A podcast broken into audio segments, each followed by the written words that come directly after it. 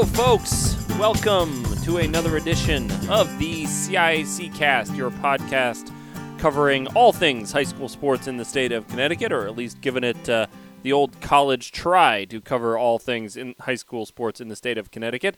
I am Joel Cookson, and I'm very happy to be along with you here to uh, provide what should really be, as we're kind of doing a a recap of the uh, 2016-17 season. This will be sort of our last week of of nostalgia. We're doing some things on CIACSports.com that we'll get to here, but we've got uh, a little bit of a special edition of the CIAC cast. First of all, this is our 80th episode, which uh, I thought was pretty cool that we're kind of doing this different thing for episode 80, but we began this tradition last year. So instead of our normal conversation that maybe you folks have gotten used to with our guests, where we talk for 10, 15, 20, 25 minutes, however long we, uh, we get our guests on, have all kinds of questions and a little bit more detailed conversations.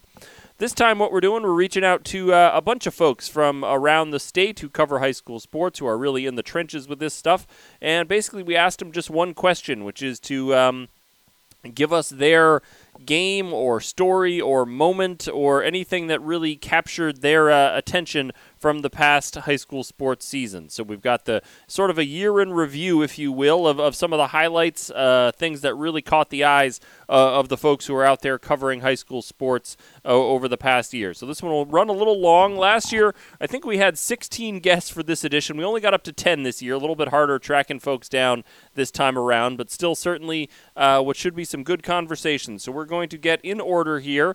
Sean Bowley from the New Haven Register, Frankie Graziano from uh, Connecticut Public Television and uh, NPR, Dave Rudin from the Rudin Report, Mary Albel from DieStat.com, Tom Yantz from the Hartford Courant, Vicky Fulkerson from the Day of New London, John Holt from uh, WFSB and uh, CPTV, Joe Morelli from the New Haven Register, Lori Riley from the Hartford Courant, and Scott Erickson from the Stamford Advocate. So all of those folks are going to join us. They're going to, as I said, just a one question kind of answer, talking about some of their favorite uh, stories, games, moments, things that really uh, stood out to them from the 2016 17 high school sports season. So that's what we're going to do this time around.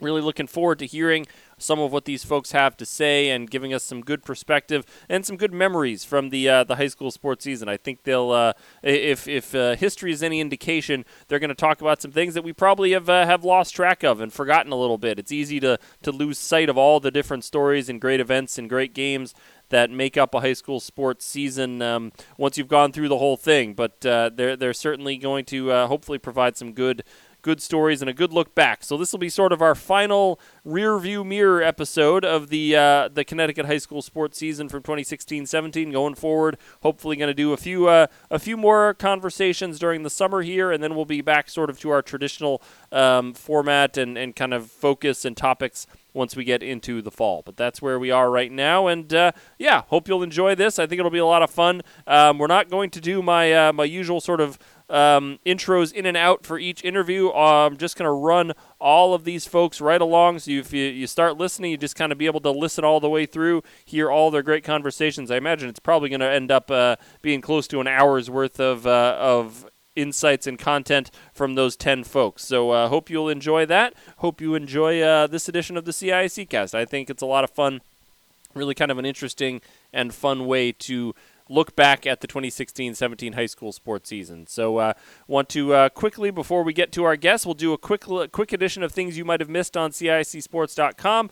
As always, you can follow us on Twitter at CIAC Sports. You can email the CIAC Cast, which is C A S CIAC, excuse me, CIACcast at casciac.org. And of course, if you listen to us on iTunes, we'd love if you would subscribe and uh, and leave rate us and leave us a review. All those things are uh, are very beneficial for the podcast. Help us get a sense for how many folks are listening, and uh, and all that stuff is great. So we uh, we hope you're checking us out on Twitter. Hope you're checking out CIACSports.com and Facebook.com slash CIAC Sports. Lots of good stuff there. So what's new at CIACSports.com? Well, while we're doing this recap here, we've been doing a little uh, fun little thing we've been having there at CIACSports.com. We found uh, from this past year there were 16 sports uh, where the NFHS network live streamed our championship events. So we took one moment from each of those 16 sports and uh, we opened it up to a vote and said what was the the best moment from that uh, from those uh, championship events. And we're down now. We've been uh, one by one day at a time. We've been posting the top five results this week. We're uh, number two will be coming on Thursday. Hopefully, this will be posted on Thursday, so that's when you hear it. And then the number one moment will be posted on Friday, so you can check out all of those at CIACSports.com. That's been kind of a fun, uh, fun thing to uh, to do there at uh, at the website. I think uh, kind of a fun way to again to sort of look back at the uh, the championship season and uh, and and keep keep tabs on what's been going on. So it's been a lot of fun. Hope uh, hope fans have enjoyed that. Hope fans have enjoyed the opportunity to sort of look back and, and see some of those great highlights and see some of the great uh, coverage that we're able to get from the NFHS network. the 2017-18 uh, CIAC manual handbook is now uh, online, uh, as is uh, if you're a coach the uh, the schedule for the fall rules interpretations meeting. Those are a requirement for all of our uh, CIAC coaches. Have are, are, required to check out one of those meetings. You can see the meeting schedule there at CIACSports.com as well. So that's uh, just a few things that uh, that you might have missed there at CIACSports.com, and of course follow us on Twitter. All that good stuff. Been posting linked ups uh, throughout the the summer as well. Uh, may not get one on this Friday because, as I said, we're doing the the the finale uh, of our championship moment countdown. Uh, moment number one will hopefully be posted on Friday, so we may not do a linked up, may do a linked up on Monday, but that's going to be how, what we're doing there. So lots of good stuff there, and uh, and of course the fall schedules have all been posted, so you can check out where your team, your favorite team, is going to be playing, where some games that you're going to want to catch, and all of that good stuff as well. So that's uh, just a quick look at things you might have missed. And now, time for, of course, our quick reminder from our friends at the Connecticut Department of Transportation. In here, they tell us that uh, sending or receiving a text takes a driver's eyes from the road for an average of 4.5, oh, 4.6 seconds, which driving at 55 miles per hour, that's the equivalent of traveling the length of an entire football field blind.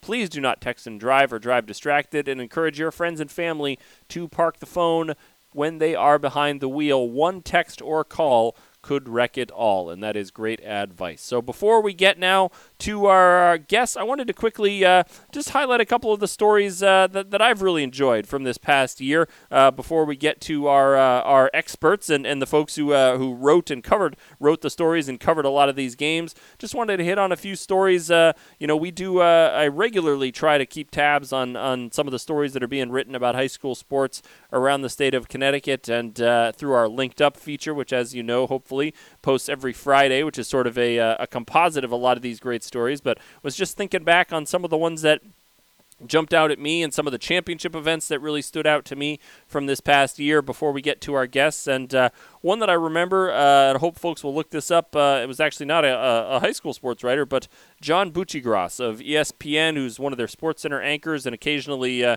posts on the website, wrote a beautiful story uh, about the, the end of his son's high school career. Uh, as a high school hockey player at South Windsor, uh, the team reached the semifinals of the hockey championships this year, and just a remarkable story about the emotions of a parent watching their son, watching his son wrap up his high school career. So really encourage fans to uh, to check that one out. That really hit home with me, and it was just my my my little ones are not nearly of of high school age yet, but just an incredible emotional tale talking about everything that goes into seeing your, your kids compete uh, at the high school level and then seeing their careers come to a close. Uh, it really was uh, outstanding.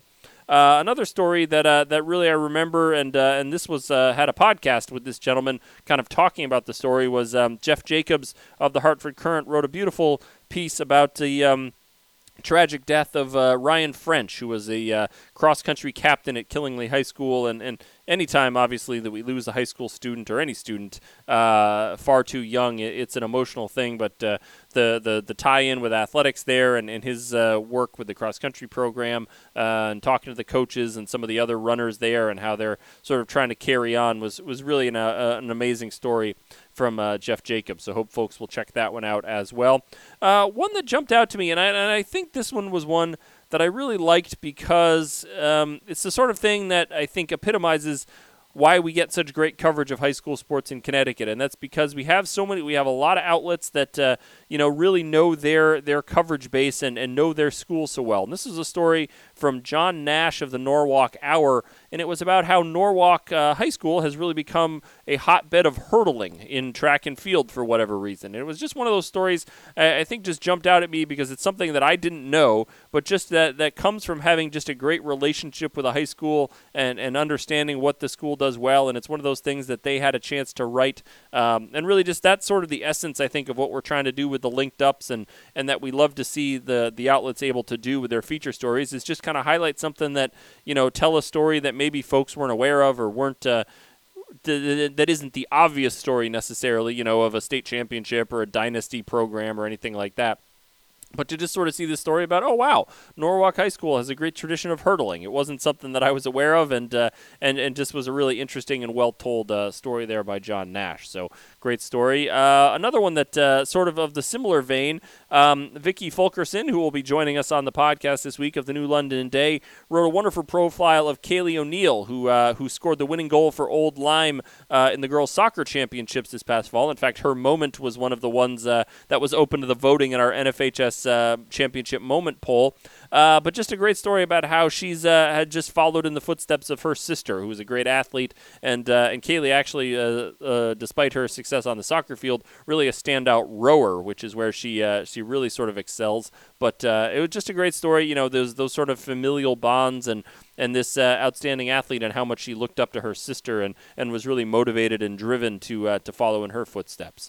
Um, and then another story that I know, uh, well, I shouldn't say I know, I would guess that we're going to hear a few people mentioned, but the uh, the remarkable run of Foran baseball to the uh, to the championship in Class L this spring. Um, was looking back and some just beautiful stories from um, Joe Morelli and Chip Malafronte uh, from the New Haven Register about that that team and, and sort of the emotion, not only of winning, but of the relationship with their head coach and, and his late father, uh, sort of the fabric of that uh, that program and that school. Um, was really just some tr- some beautiful things, and uh, you know the the championship aside, it was sort of the the emotion of it all uh, that really stood out. So a couple. Um, you know, championship things that was sort of looking back uh, that maybe got lost in the shuffle a little bit, but really were highlights. Uh, in the in the winter, a couple of winter championships. Uh, the Danbury Wrestling Program has obviously been one of the stronger championship, uh, one of the stronger programs uh, historically in Connecticut. Um, they had maybe one of their best seasons of all time, posting just a dominant championship effort in the Open,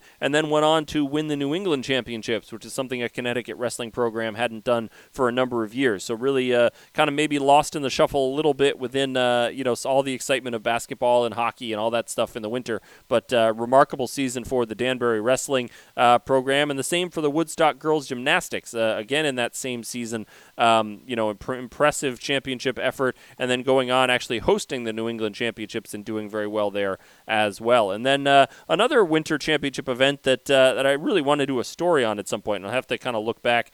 But uh, the Open Boys Swimming Meet uh, came down to literally the last race, and a tiny touch of the wall in one place uh, was was all that it came down to. That ended up being the difference with Greenwich able to narrowly edge Pomperaug uh, in one of the closest finishes uh, in terms of team points uh, that we've ever seen in that boys' open swimming championship. So those were just a few of the things that stood out to me um, looking back at the 2016-17 season. Some stories that uh, that stuck in my brain a little bit. Uh, as I said, we get so many of those great feature stories in our linked ups. hope folks are, excuse me, checking those out regularly. Um, really, a lot of great stuff in there, and uh, and just great work from uh, from the good folks who cover high school sports in the state of Connecticut. We are very fortunate to have such dedicated uh, media covering high school sports and and devoting a lot of time and resources to high school sports. That's not the uh, that is not the case all over the country, and Connecticut is very lucky in that regard. So,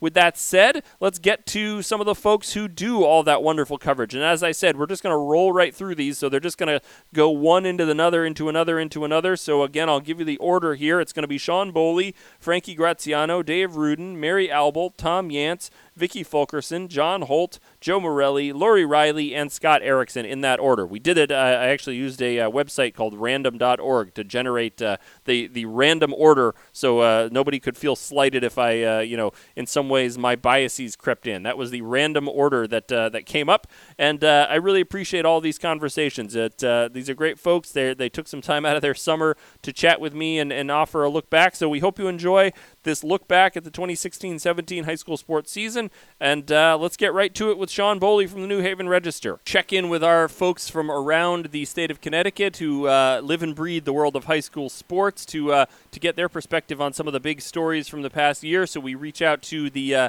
the curator of Game Time CT and the New Haven Register, Sean Patrick Bowley. So Sean, we will uh, we'll hit you with just the one question that we've been asking everybody here, which is uh, you look back at the 2016-17 high school sports season. What's the one game or story or moment that uh, that sticks out to you um, as being sort of representative uh, and really standing out from the past school year? Well, Joel, uh, good question. Um, it was uh, it was a pretty interesting year. I, I thought overall, I mean, I, I'll start off with football, I guess, because that's kind of like where I kind of stake my my my claim, my hat, I should say. but uh, you know, it wasn't. Uh, you know, as far as the football team was concerned, you know, it, it, we went in, you know, with a lot of like, you know, guys who had some pretty high profile, uh, you know, college offers, and they were going to go to, you know, great schools like the guys all going to Michigan, like Ben Mason from Newtown, and and uh, Stueber from Darien going to Michigan as well, and two guys from UConn, and uh, Pinnock going going from uh, going to Pitt, you know, changing from BC, and we had a lot of we had a lot of great athletes, and what we didn't know was whether you know a lot of we had a lot of graduation losses from the previous year, like Darien and Canaan, who had both won titles, and and uh, you know we figured that maybe some teams might be out there with some of their great players to challenge those teams for their uh, you know to knock them off their perch, mm-hmm. and, and sure enough, that that really didn't happen. Yeah, Darien once again repeated as the, the double L champion um, and pretty convincingly too. I mean, they even you know ended up facing one of their the only FCIAC teams they didn't play in the regular season in the final, and they beat up Ridgefield twenty eight seven. And then Darien, uh, that was their second consecutive Class Double L title and number one ranking for us. They just had a dream season. Mm-hmm. And then you go to Class L, their rival New Canaan, winning, uh, I believe it was a fourth straight Class L championship. Um, and they beat their old foil Windsor um, in a pretty easy uh, matchup. So that was pretty much cut and dry there. I mean, we did see Hillhouse capture Class M, which you know over uh, over St. Joseph, which is pretty impressive. St. Joseph had been winning a lot of titles over the last you know last decade or so. So that was good for Hillhouse to get back on the on, on the uh, on top of the football world. That was very impressive by them and. Uh, a great coaching job by Reggie Lytle, and then uh, of course you have Ansonia, of course, coming back, getting back on top after uh, losing the last couple of finals, they beat Rocky Hill in the championship. A really good Rocky Hill team yep. championship. So, you know, you saw a lot of familiar faces winning titles this year in football, and you know, despite all the other teams perhaps having the choosing the, the makeup, um, uh, maybe perhaps the guys to challenge the the guys at the top. I guess it just wasn't in the cards for for 2016, and you know, so the the the reign of terror continues for the two FCIAC squads there, and um, you know, have Hillhouse one, but you also have Ansonia there. So it's a lot of more the same. I'm still waiting for the, the, the next the next generation, I guess. You know, these things don't last forever. Yep. Um, so we're kind of waiting for the next generation. There were some great games in football uh, to be to be sure, but in the end, the result, you know, not a lot changed. Yeah. Yeah, no, it is interesting. I think, as you said, it's sort of we we've we've gone into a, a few football seasons in a row now, wondering if this is the year where we're going to get the the the snow globe uh, shook up a little bit and maybe see yeah. some different things. But it's been a been kind yeah. of on a repeat cycle the last uh, the last few years in the world of uh, yeah. We thought West, football. like we thought West Haven.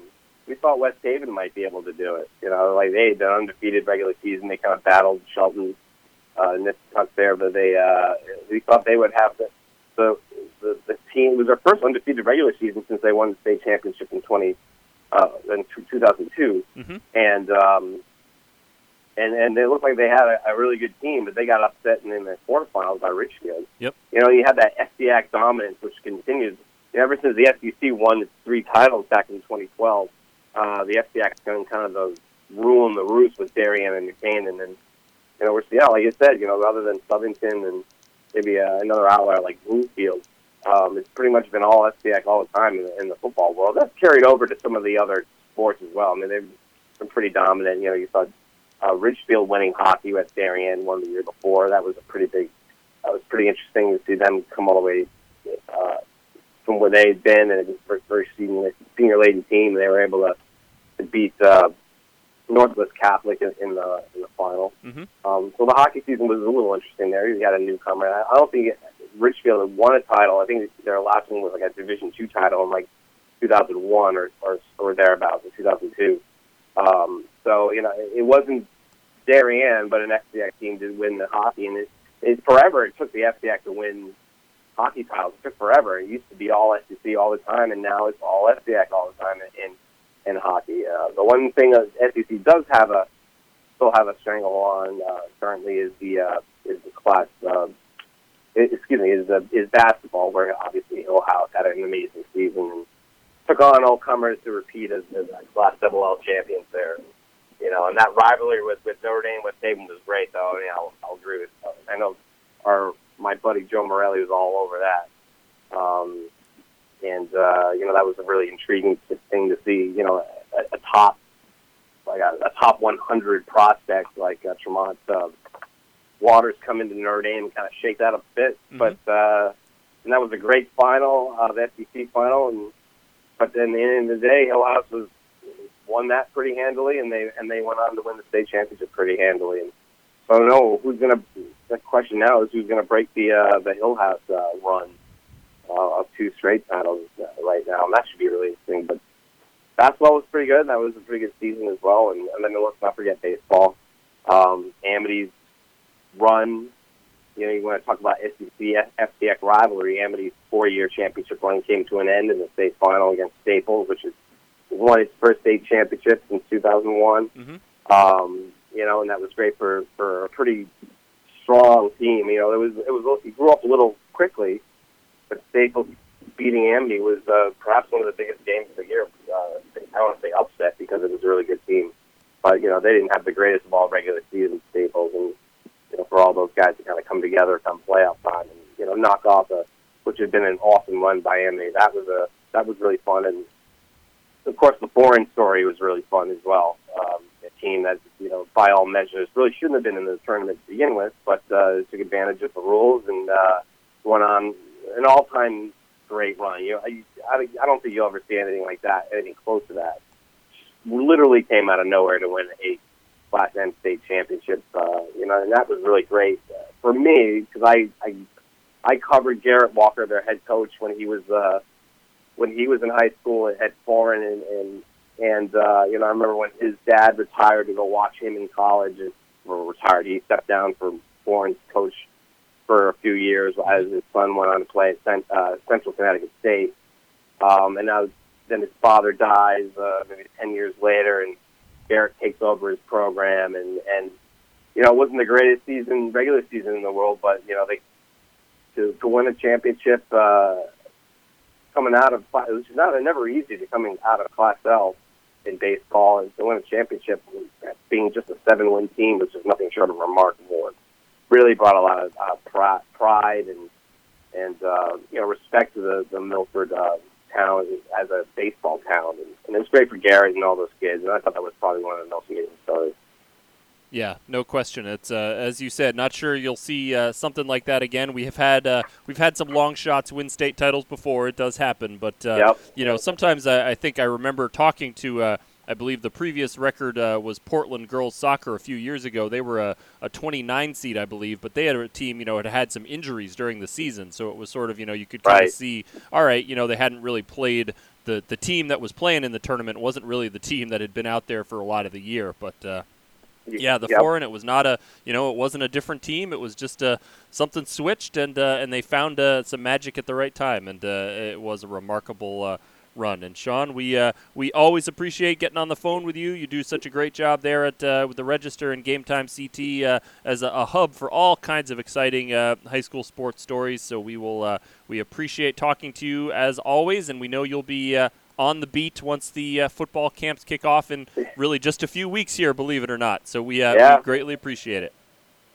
Thanks a lot, Joel. I appreciate it. We'll see you out there. We continue to reach out to our friends from around the state of Connecticut who do such a great job covering high school sports, and we uh, we certainly couldn't do uh, a comprehensive look around the state without getting in touch with our friend Frankie Graziano from uh, CPTV Sports and uh, Connecticut Public Broadcasting. Uh, the, our folks there, they weren't doing quite as many live games this year, but still telling all kinds of great high school sports stories. So, Frankie, we'll ask you the question that uh, we're asking all of our friends from around the state who do uh, such a wonderful job with high school sports, and that's uh, what are some of the, you know, maybe one or two or three or however many you want, but sort of the most memorable games or stories or events or, or things that you covered uh, from this past year that really stand out to you from 2016 17 high school sports in the state of Connecticut? Yeah, my, my official title now is producer for Connecticut Public Television, and I also am a reporter for WNPR. So what I've been hanging on to more than anything is the stories. And you'll see over the years, I've, I've had to tell some, some stories that were kind of sad. Some of them were, were miserable in nature, but, you know, I, I do it for a reason because it's kind of inspiring when you talk to some of these kids that are in high school and they have more courage than uh, you and I put together even though we're we're we're nice guys, we're just sometimes these kids are just extraordinary mm-hmm. in the way that they believe in themselves and they're able to get past whatever they're going through. Vasily Polides I met in September. He was diagnosed with cancer in I believe March of 2016, and by February of 2017, after undergoing aggressive radiation, he is done with cancer. Uh, he had no hair when I saw him back in uh, back in the football season. He missed his entire senior season because he had non-Hodgkin's lymphoma. He had uh, he had no hair. He was he had a tough gait because of the way that he was walking, mm-hmm. um, because of the aggressive treatments, and he was on crutches. wasn't able to play. Uh, wasn't too down though. He had an incredible spirit. By the time I see him in February, he's got a full head of uh, dark hair, and he was talking to me about how he was ready to kill it at prom and look good and I was very proud of him, and it was a great story to tell. And then also, unbelievable story is Danny Dietz. Sure. Somebody who needed a, a heart transplant. And you know what? At the end of the day, he might need another one in 20 years. But what he's been able to do, how inspiring he's been to his community. I caught up with him on senior night in Simsbury. He was able to celebrate a tremendous accomplishment. Earlier in the season, he scored a touchdown against Enfield uh, what a young man! I was really proud to meet him and his family and tell uh, and tell Danny's story.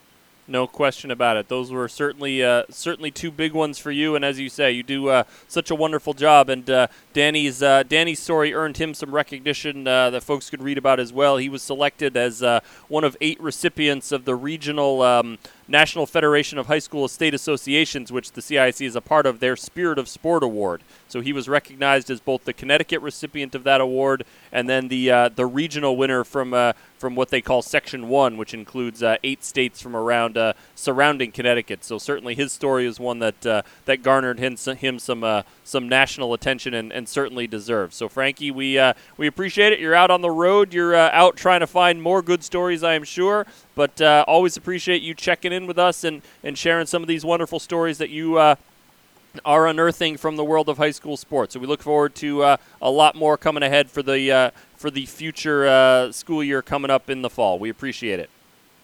Always a pleasure, Joel. Thank you for calling me checking in with our uh, CIAC cast correspondents from all over the state of Connecticut, trying to find their take on some of the best moments uh, from the past school year. We, of course, had to get in touch with our man Dave Rudin from the RudinReport.com, uh, one of our correspondents down in Fairfield County. He's got the pulse of everything happening down in that part of Connecticut. So, Dave, we'll uh, we'll dive in with our one question here. The question we've been asking everybody uh, around the state of Connecticut: What's uh, maybe one or two or three or stories or games or moments or or, or, or anything from the world of high school sports that stood out to you from this past year as particularly memorable when you look back at the seasons? Well, Joe, uh, I actually wrote a column about this when the season ended and kind of looked at my biggest memory from each season. And uh, as a qualifier, I'm discounting the Darien New Canaan football game because that would be number one every year, and, and especially last year's game. Uh, the Turkey Bowl again lived up to the hype. So I'm putting that aside because I would be answering this question the same every year. Mm-hmm. So, uh, you know, with that as a disclaimer, certainly for me, the biggest game was the FCIAC boys basketball championship between Ridgefield and Wilton, and there were so many storylines to it. Uh, you have two teams that were playing in the championship for the first time, and then you have two real border rivals. So, uh, you know, what what really though stood out to me, Ridgefield won the game in double overtime. Uh, it was somewhat dramatic, but it wasn't a particularly well played game. I mean, it was an okay game. It wasn't a bad game. But I think if you're not from Ridgefield, not from Wilton, and you were at Alumni Hall at Fairfield University that night, mm-hmm. the atmosphere is something that I think is going to have a lot of legs. And, and 20 years from now, people who were there are going to be talking about it. I showed up at the game, I'm guessing about 90 minutes before tip, only because of the anticipated crowd. And I walked in the gym that early, and there were already a couple hundred fans Ridgefield and, and Wilton, the student bodies, on both sides of the bleachers. And it was just a tremendous atmosphere. I'm old enough to remember what it used to be like when the FCIAC held the championship game over at the Wilton Field House, mm-hmm. and actually it's going to be moving there again next year. But it was just electric. And in this day and age where it seems like there's a little bit of apathy in terms of fans and, and particularly students going to games. I mean, it, it was just such a great atmosphere. Uh, there was electricity in the air. I know it sort of sounds like a trite cliche, but but it's really true. And uh, you know, I, I just think it's hard not to look back on the nine months of the season and, and just not look back to that game and, and, and the atmosphere and, and what it meant for so many different people whether you were a neutral fan and, and just getting caught up in what was going on, and particularly if you're had an allegiance to either Wilton or Ridgefield, where besides just being in this great game with so many people, mm-hmm. uh, you just uh, were able to back your team, see your school in the championship for the first time, and it was just such a memorable experience to me. So, in terms of a game, that certainly is number one that stands out in my mind. Yeah, no, we've uh, we've heard that from uh, from a few folks that that uh, that that was a sort of a, a, a, special night on the on the winter sports calendar. Anything else from uh, from the past year that uh, that kind of jumped out at you in terms of a big uh, a big moment, a big game, a big team, or just a big story? You know, I, I broke it down into my biggest memory from each season. So that was my winter memory, and then fall and spring were two teams just for completely different reasons. Uh, the spring, I mean, it's impossible not to talk about the Darien boys lacrosse team. Mm-hmm. Far and away the best team I saw this year. They turned lacrosse into an art form. Yeah, it, it was just incredible. And I go back to a play in their state quarterfinal game against Greenwich uh, with goaltender Ryan Cornell making a save, a long clearing pass and one play later, Logan McGovern is scoring a goal over his shoulder. I think the whole play took seven seconds. Wow. And if you want to say say sports is, is poetry or ballet, that play epitomized a lot of what those those of us who saw the team during the entire season saw constantly. And it was just an unbelievable team, just great talent they played a lot of good teams and, and manhandled them. And uh, again, when you're number one in the country, and I don't put a lot of stock in national polls, but I think we'll we'll just agree that they're an unbelievable team and one of the best in in the country, wherever you want to put it. Sure. But certainly that that was the team that stood out most from a talent standpoint. And then this other memory is, is just strictly personal, and that was in the fall. The Ridgefield girls soccer team had an unbelievable season for the second year in a row. They won the FCIAC championship and then lost to Glastonbury in the state final, a game they were very competitive. Lost four to one, a misleading score, and that uh, they outplayed Glastonbury for a good part of the game early. And Glastonbury got a lead, and they pushed everybody forward, and Glastonbury got a lot of goals. And the team resonates with me really just because I covered them a lot and I got to know the girls on the team. And you had seven seniors uh, that all played together and, and a couple of other kids as well. And two of the girls on the team actually do some work for the Ruden Report. So it's personal. I just got to know the girls really well. They were just a really, really nice bunch of girls, infectious personality, and you know, sometimes from from our standpoint, that is what makes covering the team a lot of fun as well. Not just if they're good, but if you really like the people sure. on the team. So this this is strictly strictly a personal one in terms of I just really like the kids on the team and the fact that they were so talented uh, it made it a lot of fun for me to cover. Yeah, no, you don't. Uh, you can't always choose. You know, some of that stuff just happens, and you, you find a team that, uh, for whatever reason, kind of strikes your fancy, and you enjoy uh, seeing. And uh, and as you said, they're certainly a talented bunch who had an impressive run uh, to a to a state championship game. So, Dave, we we always appreciate it. A little bit of a downtime for you during the summer, still posting things on the RudenReport.com, but a little bit slower pace at least during the summertime. We appreciate you taking a few minutes to to look back on 2016-17, and I know we'll be uh, looking forward to more great stuff in uh, in 2017-18. Uh, so thanks so much. We appreciate it.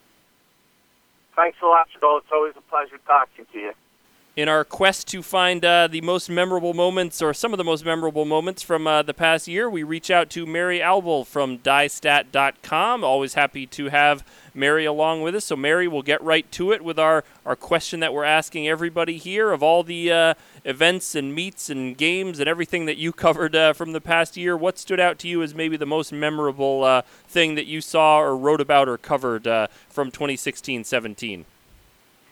Yeah, um, I'm going to take it all the way back to the fall of 2016 and um, kind of maybe a story that went a little bit under the radar, but um, in my opinion is um, one of the best was just the Staples boys cross country um, run this mm-hmm. past fall. Um, what they did was incredible. Not only did they go undefeated in the regular season, um, which is no easy task to do, yeah. they went ahead and won the FCIAC, which is arguably one of the hardest um, cross country conferences in the state. Um, they beat out rival Danbury. They went on to win the Class Double title. Then they went on to win the state open for the second year in a row. Um, and again, those are no small um, no small task. It gets uh, progressively difficult as um, you go on to each level. And um, after the state open, they went to the New England Championships up in Rhode Island and took down um, defending champion LaSalle Academy in Rhode Island, mm-hmm. which was incredible. They beat them um, pretty handedly. I think it was like they scored 66 points, had five guys in the top 30. Um, just an incredible meet for them. Um, and then to cap it off, they went to um, the Nike Northeast Regionals in uh, New York, and incredible. They finished in second place wow. to um, Christian Brothers Academy, just a powerhouse out of New Jersey. Um, finished second, so that qualified them for Nike Cross Nationals out in Portland, which is um, they only pick two of the top teams from each region, and then they select some wild cards. So it's such a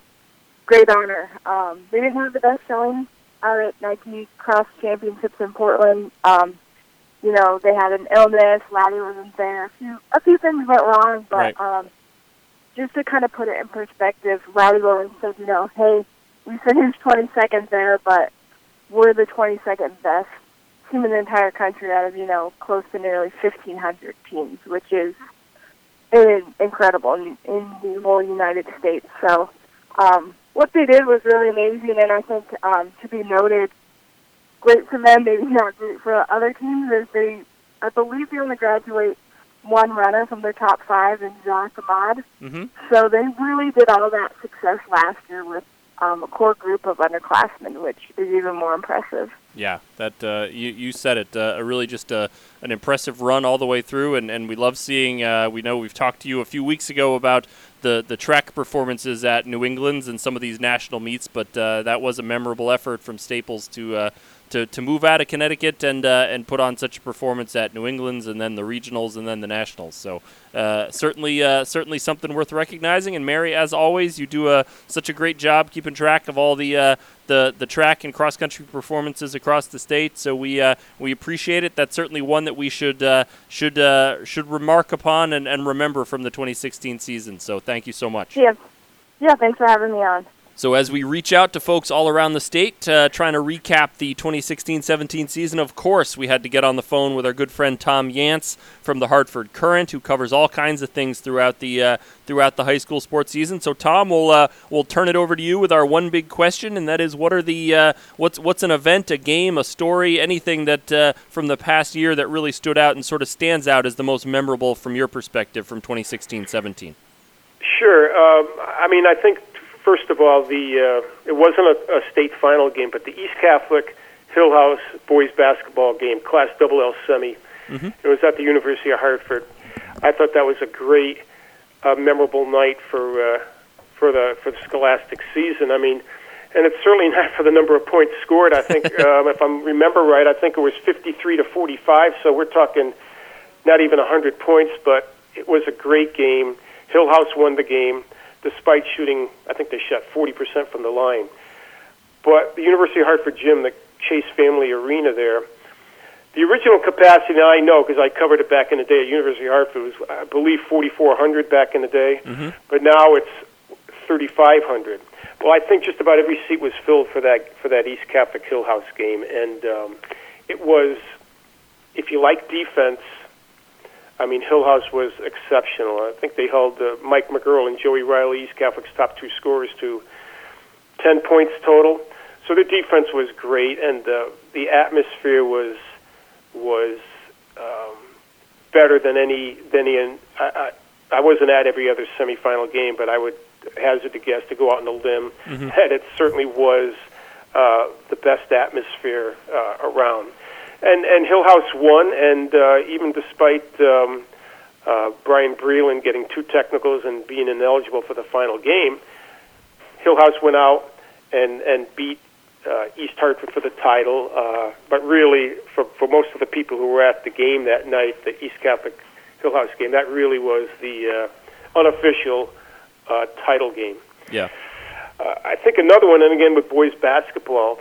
Um, I covered a lot of Weaver basketball, Weaver Hartford, and they have two brothers, Chalin and J.C. Martin. Uh, they're not twins.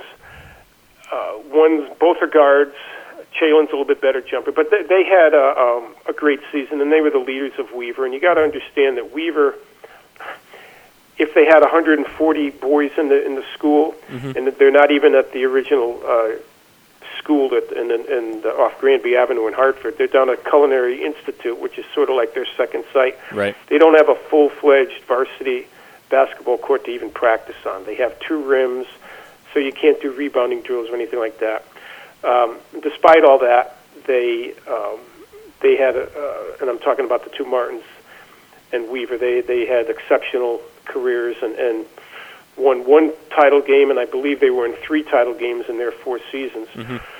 Um, and, and it was fun to watch because it, it was the um, the proverbial. You, you, you guys are from a you know you should be playing in Class S because of your enrollment, but you're taking on the big guys, and they moved up to Double L, so they had no fear of anybody playing, and I give them credit for going out and um, saying, you know what, we want to play the best. Yeah. And um, I know that there's uh, some detractors in the state who feel that some other schools should be taking that uh, similar attitude. So that was very good to see. Um, and one one other item on the on the two Martin brothers, they got beaten the quarters uh, by East Hartford, who obviously got to the final. Mm-hmm. Uh, both Martin brothers are going to go to Woodstock Academy uh, for this next year, but uh, Martin has already um, given a verbal commit, commitment to Sacred Heart University. And so that's a pretty good get for uh, Anthony Latina down at Sacred Heart. And Absolutely. Uh, I'm sure there'll be some, a few scouts um, representing colleges uh, watching uh, J.C. Martin, who's the point guard this season. Yeah, no question. Um, boy, and, and the final one is is is a story that I wrote. Um, probably one of the better ones of my career, and it's it was a, the, our cover story for Hometown Heroes sports section, which appeared, I believe, last late last summer, mm-hmm. and it's on Stevie Daniels, uh, the unofficial official score of of the major sports at Southington High School. Yeah, uh, and it was, I mean, people who who covered football, covered baseball, and covered basketball know Stevie Daniels. He's there early. Um, he is friendly, obliging, and will do anything he can to help you and provide you with the stats. He takes a lot of pride in that. He's also the unofficial historian of Southington High School Mm-hmm. uh, athletics, and he um, he's he's one of these the, these uh, men that you root for. Um, he has a walker. He's had a couple operations on his on his back. Um, and it's tough for him to get around, but this is this is all you have to know about Stevie Daniels. The uh, press box at Veterans Stadium at, at New Britain is a very very long long stairwell up in the back. Yep. And in order to get up there, it's difficult for people of quote unquote uh, full health and mobility. Um, Steve Daniels has, has walked up those stairs before.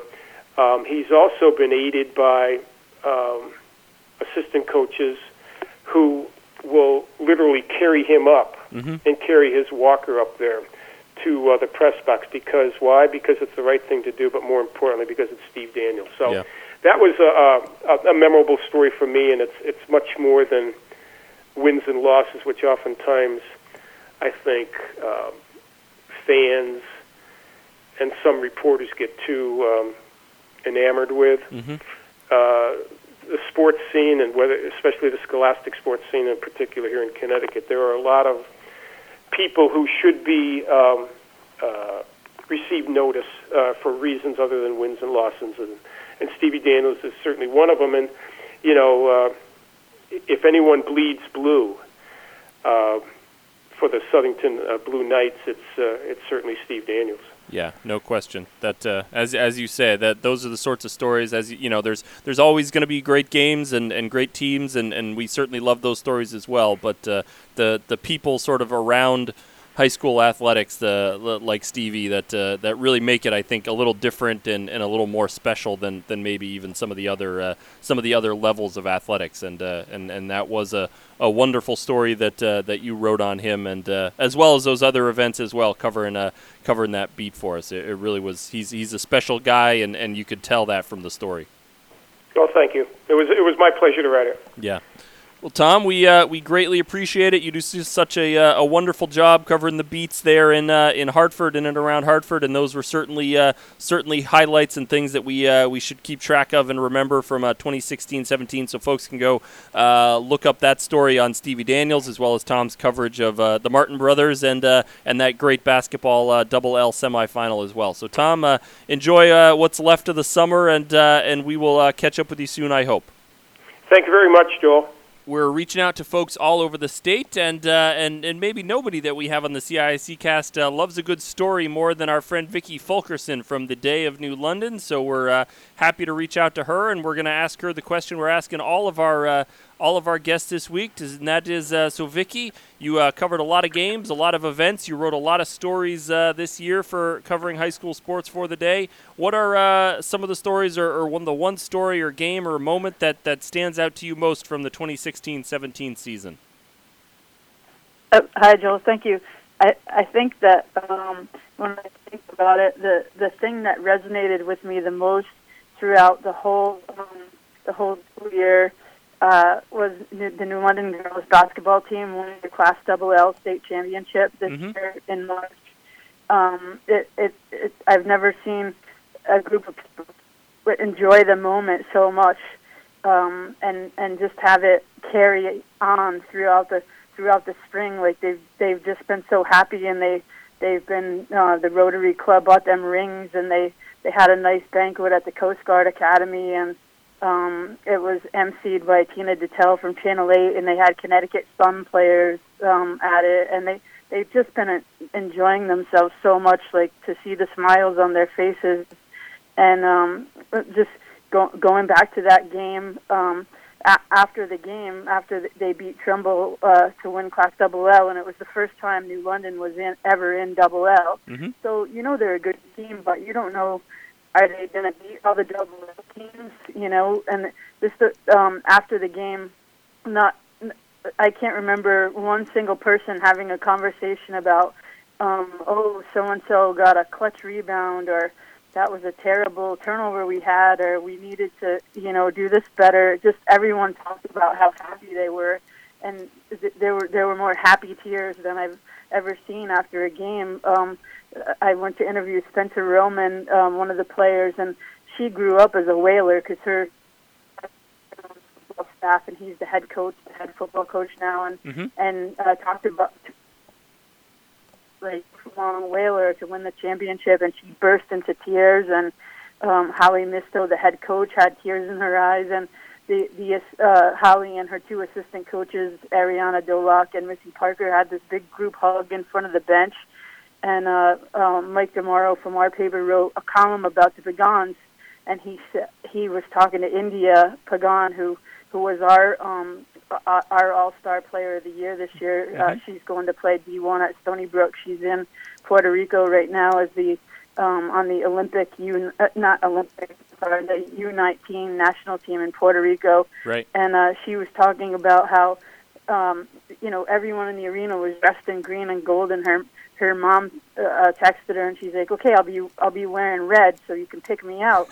and Mike said, "Well, what what would you need to see her during the game for?" And India said, "Just just sometimes I need to see her." You know, it just like the emotion, just the emotions that the game brought up and and has continued to to bring up, up since then, and and also. um the way they went through the tournament was so exciting. Um, they they played E.O. Smith, who had the Gatorade Player of the Year, and then they played Stamford, who was the defending champion, and they had these huge kids from Stamford, and right they uh, New London won on a buzzer beater against Stamford. Like the ball dropped through the the rim right at the buzzer. Mm-hmm. Um, then they beat Enfield, who was seeded higher than them. Then they beat Trumbull for the championship, who was the top seed.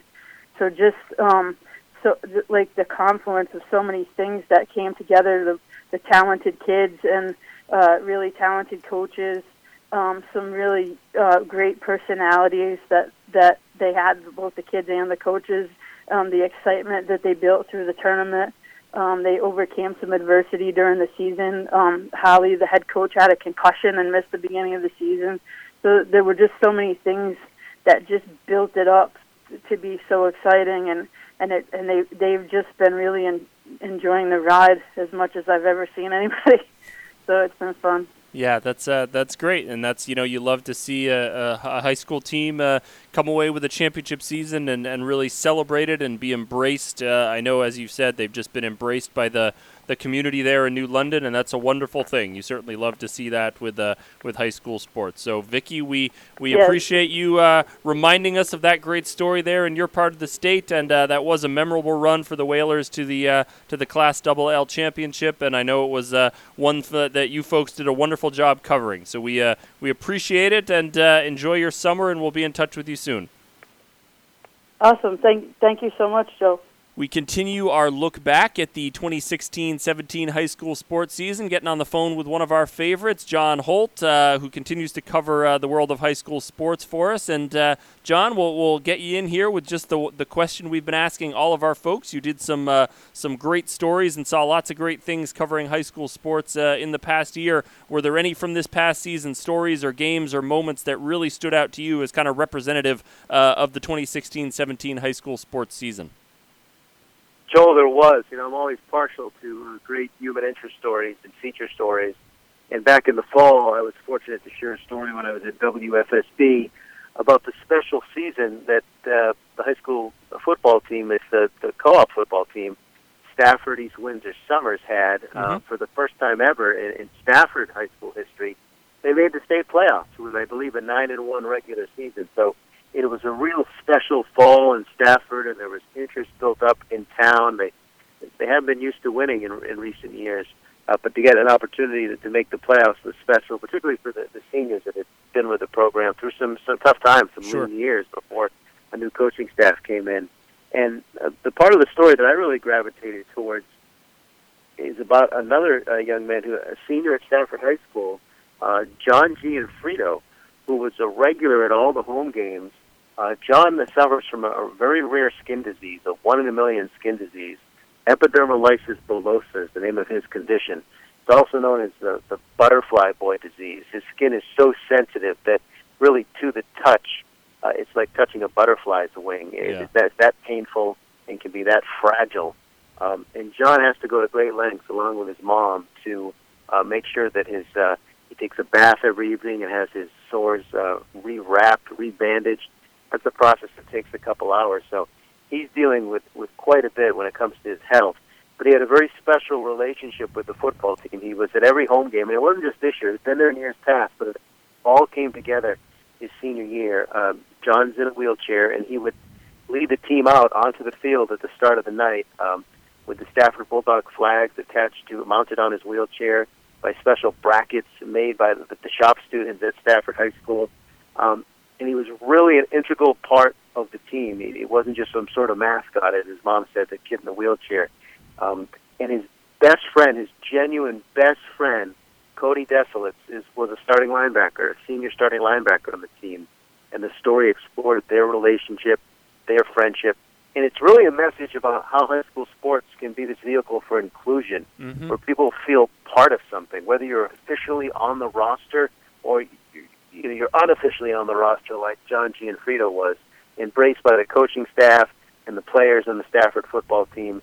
And it's just great to see um, that John had this outlet, and it's a two-way street. The team could make this connection with John and gain a perspective for everything he's dealing with.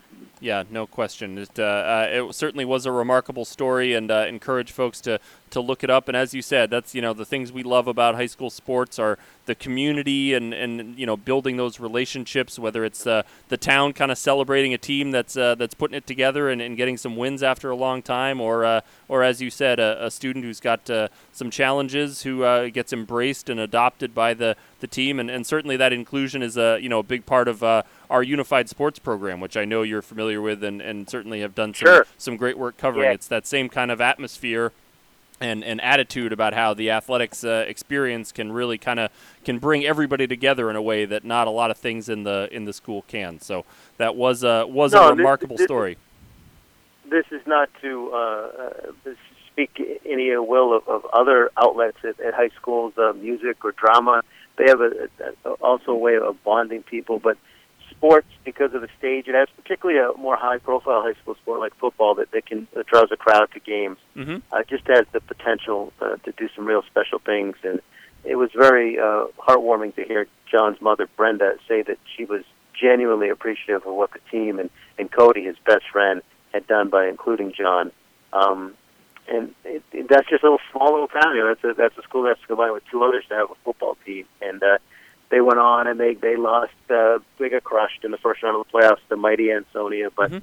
the takeaway for those kids about this season uh, to finally break through, and then also have the connection with John, uh, it's pretty special in my mind. No question about it. So uh, hope uh, we we appreciate the, the look back, and hope folks will go check out that uh, that story. And if I uh, I know John is, is far too uh, too humble to mention this, but we will also give a quick shout out. Another one of our guests on this podcast, uh, Lori Riley, wrote a wonderful profile of John and some of the work he's doing uh, in in the field of sort of suicide uh, awareness. And uh, I encourage folks to go check out that story in the Hartford Courant as well. And uh, uh, kudos to you, John, for all the great things you're doing in that endeavor as well. So we won't I won't make you bring that up, but I'll do it for you because it's so that was a great story as well, and one that can certainly tie into high school sports and, and the coverage you've given to to a lot of great athletes around the state of Connecticut. So we appreciate that that as well.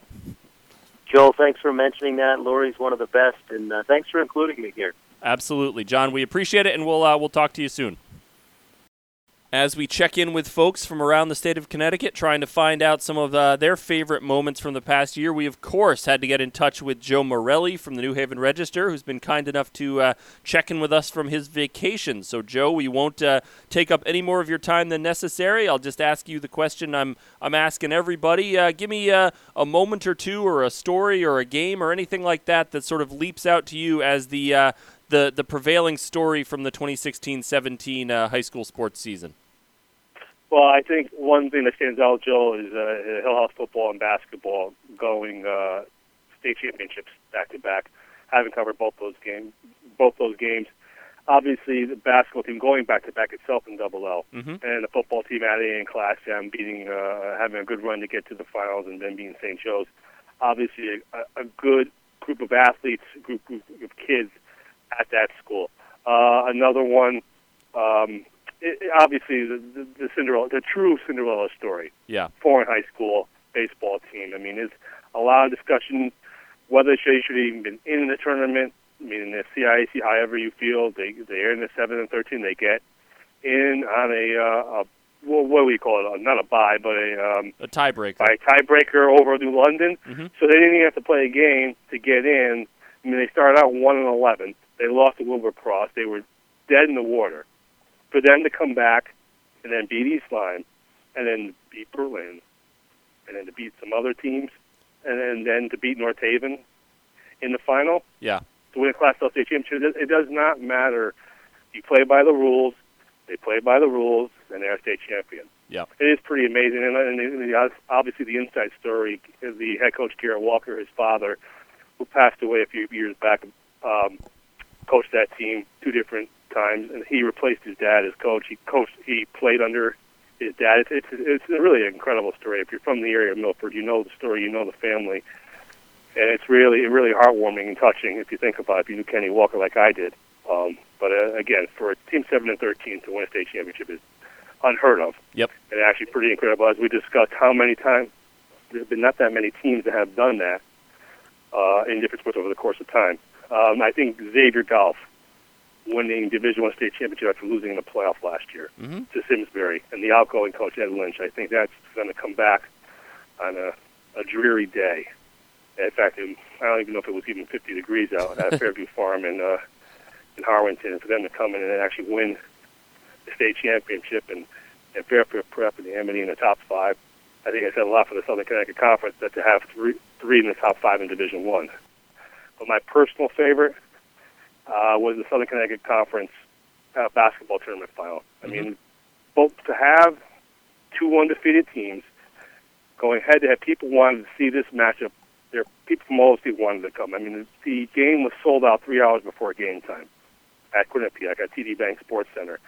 So almost 3,500 people got to watch it. Very good basketball game and got to see Hillhouse beat Notre Dame in West Haven and the state's best player, Tremont Waters. So, I mean, that was a perfect storm.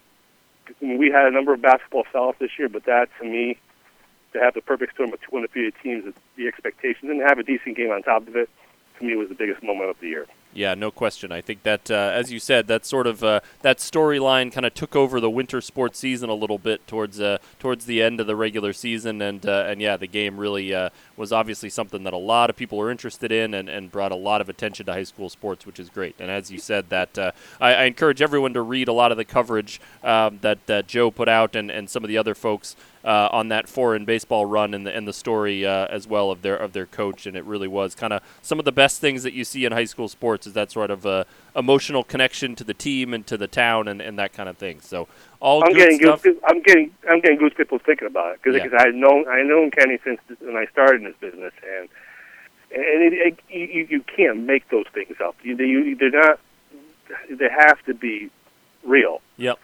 And just like Notre Dame, I mean, it has to be real. I mean, people wanted to see that matchup, and for it to actually happen in a tournament final setting, and then to actually live up to expectations, that's those are the things you, as a sports writer, you want to cover, you live for. As a fan, you want to be a part of. As a anything, even if CIAC folks, you just want to see good games. That's Yep. what you want to see. You, you don't want to see blowouts, and you just want to see good storylines and, and good people win, and that's Yeah. what you had. Yeah, no, I, I see. You'll often see, uh, you know, I think uh, reporters and and uh, journalists say that they don't root for teams; they root for stories. And I'm not sure there were Yes. many uh, many better stories than the ones that uh, that unfolded there that you uh, you covered. So, Mr. Morelli, it's always a pleasure. Get back to your vacation, and we will uh, be checking back in with you uh, in the fall once uh, once the calendar turns to August and September, and we've got uh, high school sports back on the field. So, thanks, Joe, and uh, take care. It, it won't be long now. It so, will yeah, not. Thank you. We continue to try to uh, cover the 2016-17 high school sports season, and we've got with us one of our uh, our frequent guests and uh, favorite folks covering high school sports, Lori Riley of the Hartford Courant. So, Lori, we'll ask you the uh, the question we've been asking all of our guests here as we try to wrap our arms around what went on with 2016-17 high school sports, and that's just if there are any stories or games or moments uh, or from this past year that really stand out to you as sort of uh, of highlights uh, from your perspective on what took place over the past uh, the past 12 months of high school sports in Connecticut. Well, that's a that's a very large um, chunk of time. That's true. um, Hi. Hi, Lori. uh, yeah, it's it's early in the morning, so um, yeah, we well, you know, I mean, it's funny because when I move from season to season, I'll go from fall to to you know winter to spring, and I honestly. Once the fall is done, I put the fall away in my mind, and people will say, "So, you know, who won the field hockey state?" cha-" And I have to actually think about that. Like I don't when I'm in basketball season, like Right. because I'm in basketball season, and then when I'm in softball season, I really don't think about basketball season that much. So, um, so when you asked me, you know, to do this in the summer, I said, "Oh, what, what happened last year?" Right. I don't even remember.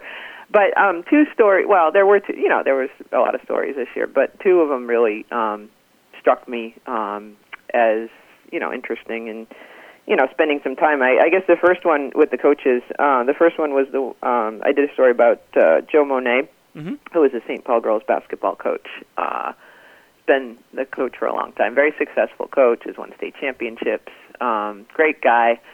And I found out when I first started covering girls basketball that he um, worked in the Bristol um, Department of Public Works as a snowplow. Um, well, he he's the main you know DPW guy, but he in the winter when basketball season is happening is when it snows, and he supervises the snow plowing of the city of Bristol, all the streets Okay. and I would call him. Um, you know, some nights, you know, I call him like eight o'clock or whatever, and his wife said, "Oh yeah, he's not home." Um, but you can reach him over at the yard, and he, know, I could call him at like eleven o'clock at night, and he'd be up, or or midnight, and he'd he'd be up plowing, you know, supervising the plowing if it was snowing. Right. So I always knew I could get Joe late at night. so I said to Joe one night, you know, one day I said, you know, let's let's do a story. We we were doing a series of stories on, um, you know, coaches with interesting jobs, and I said, why why don't we come out and do a story on you? And it didn't. eh, eh, The funny thing was, it didn't snow a lot. I don't know if you remember this at the beginning of the winter. Yes. I mean, there were a few snowstorms here and there, I think, from what I again because it's summer, so I don't remember this, but um, we weren't having a lot of opportunities. And then I think one, and I was busy, and then one week in March, it snowed a lot. Yes. Um, and I I was busy that week, so I couldn't go out with him. But I, so I called him and I said, "Oh, you know, can we come out?" And he said, "Yeah, sure. We're still, you know, we were still moving the snow because there Yeah. was a ton of snow." Um, so we did. We went. A photographer and I went out in the morning. Um, the photographer actually got there. It was John Wakey. He got there at like three in the morning, and that was a little too ambitious for me, um, since I live about an hour from Bristol. So I got there about five thirty, and um, John had shot them um, taking he had taken pictures of them moving the snow around this parking lot because they had they do a lot of work at night because you know like say at the high school or whatever they they have to move the snow they move it like cursorily I think at the beginning and then they really you know get it out of the way like you know so they move it so the traffic can go through and people can get in and out but then you know they want they were having a home show that weekend at one of the high schools so they ended up moving a lot of the snow um, at three o'clock in the morning from the parking lots because nobody was parked there, so Right. they could just move it easier. So I got there about five thirty, and we basically just drove around Br- Bristol, and you know he was checking out different spots where you know we could go. We we went to Dunkin' Donuts and got coffee because that was really early for me, and then uh, and he had been up. I think he had been well, he had been up since like three that night, but some or that morning, but sometimes he would just stay up all night, and then he would have to go coach, you know, Right. or go to a game. And the problem is when well, part of the good, the good thing is when it snows, the games would be canceled, the practices would be canceled because school would be canceled. So it didn't really interfere with his job. But also, when the games were canceled, then he had to go and you know coach like three games in a row Right. and still be moving the snow all day. You know, and and you know, I mean, school was happening, but he he was still working with the with the snow and Sure. just place, places to put it and you know that sort of thing. So he would be like dead. you know, he would be exhausted. And as you know, he said when he was younger, it was it was not that hard. He could just stay up all night and you know go coach or go coach a game or practice or whatever. But as he, he was getting older, it was just getting harder and harder for him to, you know, be able to be functional. Sure. on like two hours. Of sleep. Yeah. Exactly.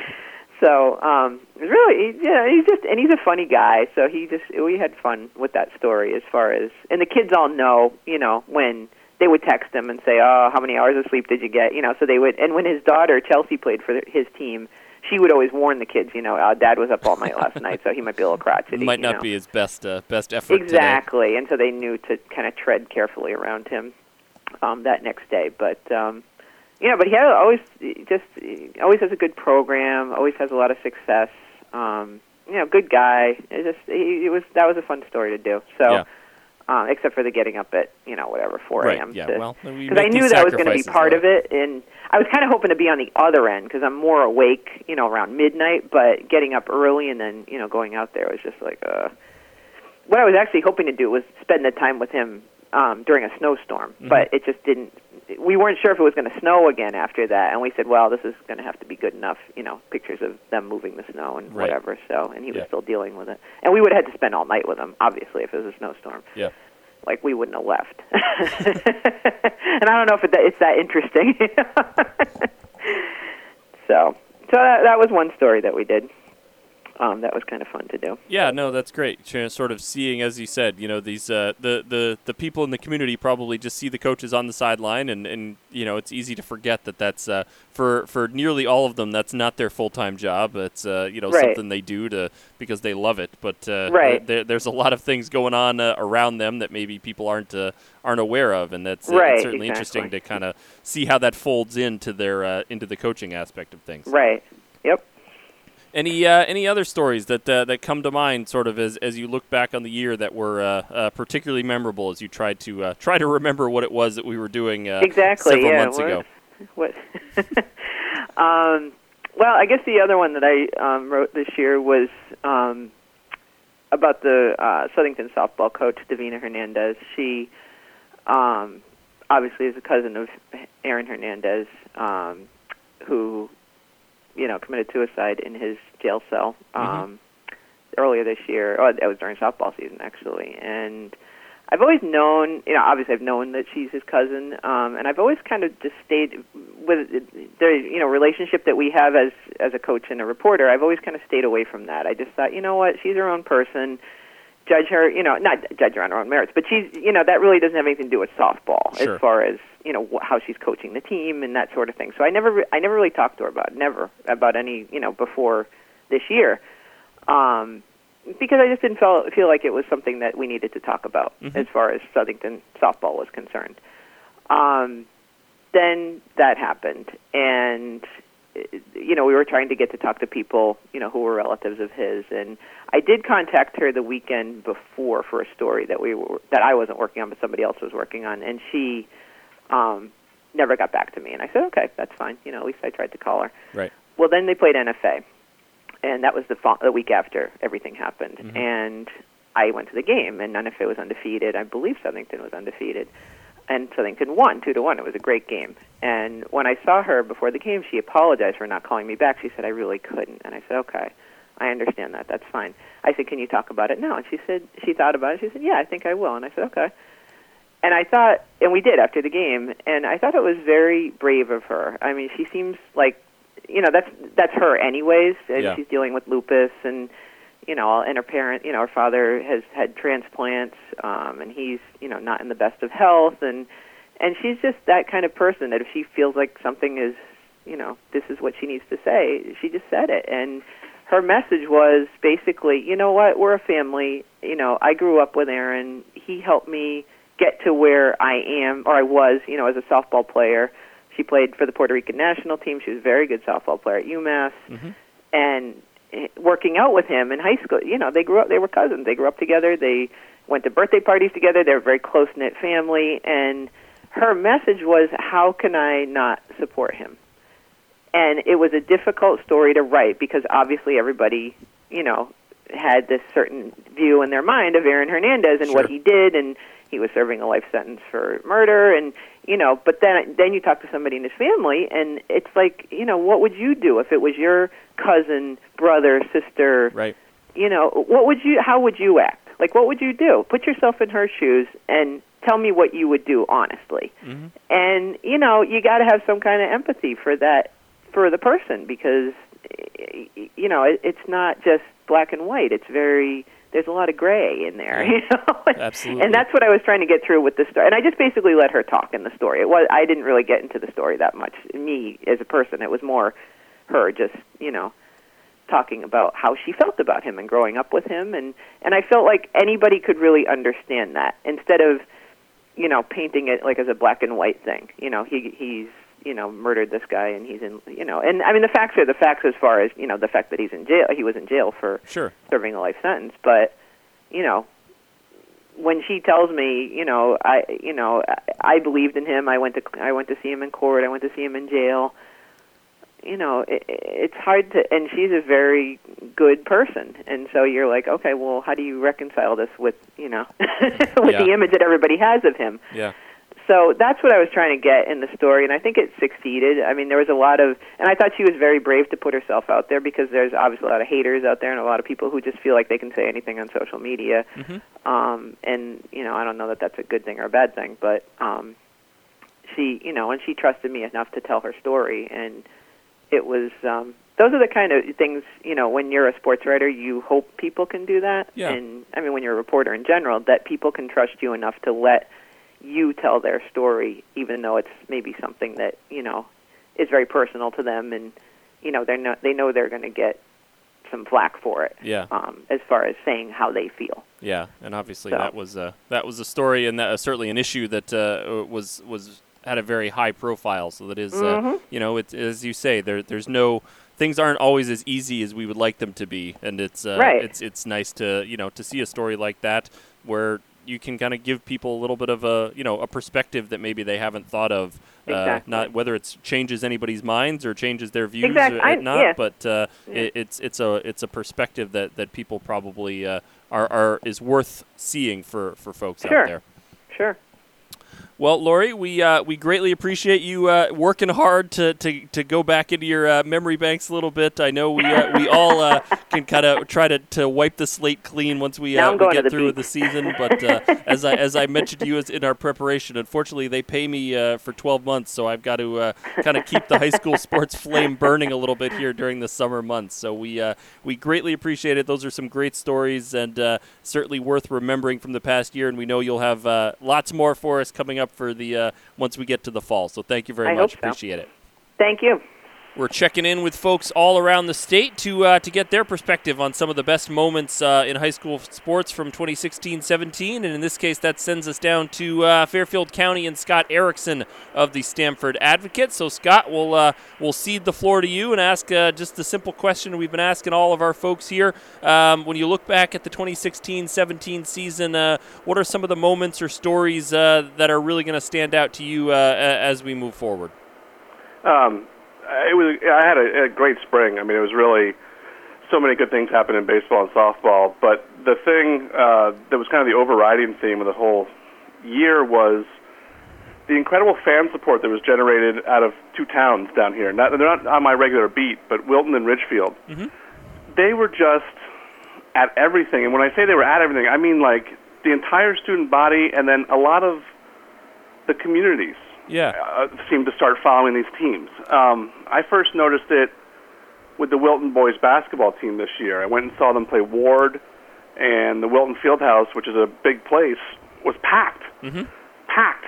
And there was very few Ward people there. It was packed with, with Wilton people. Uh, then I went to see them play uh, at Ridgefield. That's their rival. But again, just a full gym, loud, excited. And then one of the best sporting events I've ever been to. Um, you know, it's hard to beat Mohegan Sun on Yeah. that uh, that basketball weekend, but we were at Alumni Hall in Fairfield for the FCIAC championship this year, and it was Wilton Ridgefield, two huge rivals. Neither one's ever won an FCIAC championship, and they filled the place. And I've never seen bigger student sections, louder student sections. The game went to double overtime. It was just this fantastic, fantastic thing. And I'd been talking about the game recently, and I'm almost, you know, I, I know that Ridgefield won, but I think that's the thing that'll go from my memory first was, you know, who won the game, the details of the game. But I will never, as long as I cover any of this stuff, forget that atmosphere in Alumni Hall, and and that's what high school sports can be. Mm-hmm. You know, like that. That is, you know, we all go to a lot of empty gyms and see a lot of empty bleachers for these Yep. things. But when it's like that, and it seemed very natural and pure. I mean, it wasn't forced by the school. They, nobody was making these kids go. And what's great about it is when you look up in the crowd at a basketball game, you see lacrosse players and football players and and hockey players and kids from all the other sports there to support their team. Uh, and that carried over into baseball season because Wilton played in the FCIAC championship at Harbor Yard, and that's baseball's never really, really well attended, you Yeah. know. Um, but again, they brought a huge student section and a huge like part of the community, and, and kids in their little league uniforms and stuff like that. And I, I really hope that schools can kind of pick up on this and and follow along with this. I, I wrote something recently about how New Canaan and Darien have terrible fan support. They have these elite programs across the board with high level athletes, and it seems the other athletes at the school don't attend the games. Yeah. You know, even football, when Darien's playing a, an opponent that isn't very good, there's, there's a small crowd there. Mm-hmm. And it doesn't make any sense to me why Wilton and Ridgefield have just turned out for all their kids. New Canaan and Darien haven't, you know, and you hope something clicks and maybe it's uh you know, the senior class wasn't into it or something and the next year they will be, but I really wish that people could see what was going on in Wilton and Ridgefield and I know it helps to have good successful teams, Sure. but there's nothing like that those type of atmospheres in high school sports and and anyone that was in that gym or at Harbor Yard that night can can attest to that. It just makes everything more exciting and uh, it, it was uh, like I said one of the greatest experiences of my life covering sports or being around sports and and that that's saying something, you know. Yeah, no question. That's uh, that's the stuff, you know. And, and as you said, what what I think is exciting about it is that it's uh, um, you know, it's genuine and it's it's just uh, authentic uh, in a way that you know you can't.